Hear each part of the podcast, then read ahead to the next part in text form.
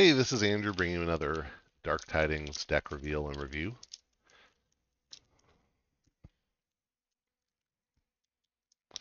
Oop, oop, that is a house right there. I saw yellow. That portends shadows, I suppose. Hero Lords Ziphunt, or Zip Hunt. Um, I'm going to look for Sanctum and um, Star Alliance and Shadows. Oh, wow. That was actually Saurian Unfathomable Star Alliance. Hey, cool. That's cool. I like this. Uh, one second while I enter the code.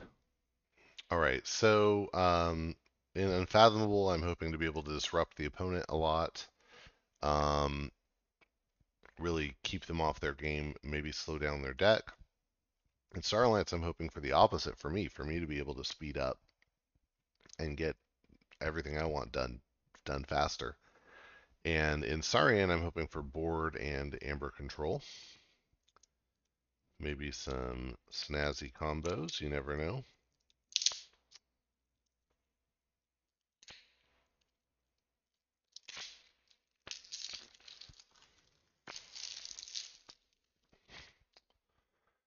Starting with uh, Saurian here.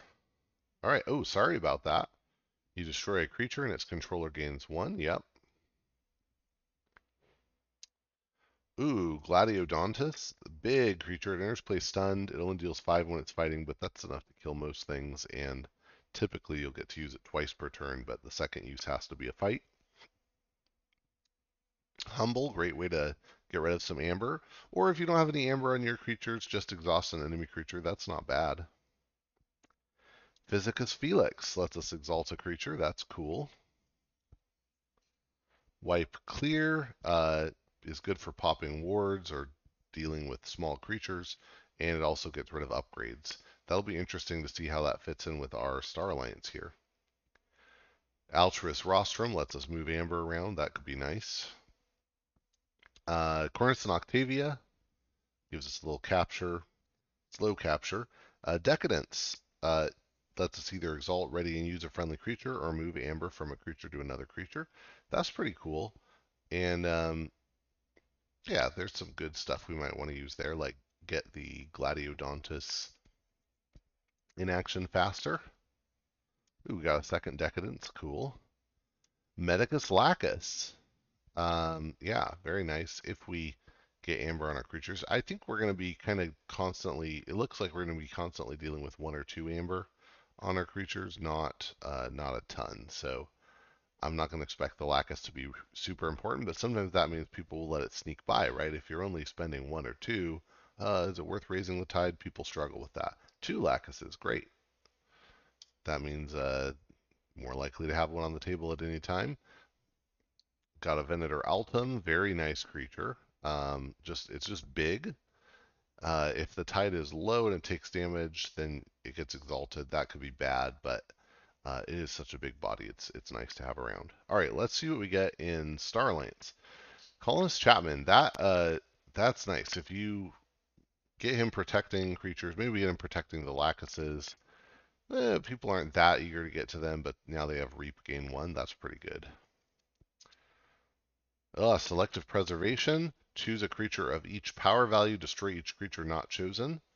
We have a pretty good spread right now. Three, five, seven. Uh, more fives than a 15. A static collection array. I have mixed feelings about this. Um, I think maybe nice in a deck with a lot of tide control effects because we can afford to keep pulling the tide back over to our side and, and giving us a minus one forge cost uh, while the opponent is, you know, spending chains, but um, just a little iffy because the opponent ultimately can use it to to punish us a little. Stunner, great. It's always great to have a stunner. Get that stun in when you fight a reap. Uh, Xeno training, a little bit of extra capture there. Hey, that's nice. That's that's um that fits well with you know the Medicus Lacus and some of the other stuff, the the rostrum, um, Ambervac, sure. Yeah, it raises the tide and can potentially capture if the creature it's on stays alive. CR Officer Hawkins can gain us some amber when it's played. That's nice. Grand Alliance Council, uh, another great board wipe. It was really good.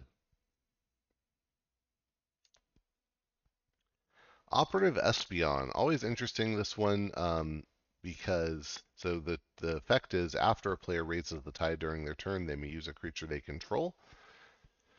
And be, just because it's two sided, it's a little dangerous, right? Your opponent may have a way to get more value out of it than you, although you can see what's on their board and probably decide based on that because, uh,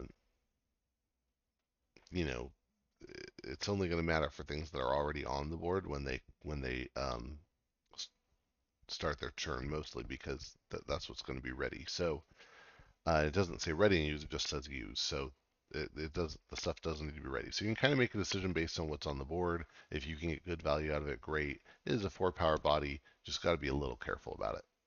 We got Shinkan, potential for a little steal there. Unity or Discord is a fun one. You can use a friendly non-Star Alliance creature or return up to two friendly creatures and each upgrade attached to them to their owner's hands. That's a good way to get a little more value out of the Hawkins for sure. Maybe a little more value out of the Stunner. That's really the only upgrade we have so far. Maybe you return something stunned to your hand, but or something uh, uh, damaged rather, but probably not. In the worst case scenario, we just use a creature. Oh, got two of those. Nice. All right. Um, so let's see what we have in Unfathomable then. We start off with General Sherman. It's a 10 power beast that deals no damage when fighting, but when you play it, you purge each other creature. And I would just purge them under it, uh, because when it leaves play, you return each you return to play each creature purged this way. Um, it goes exhausted and under its owner's control. Very interesting card. But, uh, yeah, wow. um, oh, Sobob's Thingamabog is an artifact with an amber. It says after your opponent forges a key, exhaust each creature they control. That's nice. Thalassophobia is an action with an amber, and it says play discard the top 10 cards of your opponent's deck. That can be a real combo breaker, um, and sometimes it can be, depending on if you have a little way to manipulate their deck at all, it can be even more interesting than that. But um, okay, Echo Pearl, great control, right? Um, exhaust, stun, and a creature, so good. Wrath or Ruin is an action that says play, choose one, destroy a flank creature, or return two enemy creatures to their own to their owner's hands.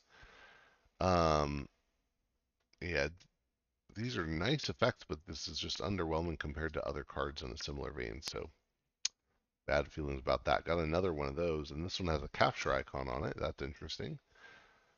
But I mean, solid control here. Ooh, we've got Brain Drain, which lets you look at your opponent's hand, choose a card, and put it on top of their deck. That's great.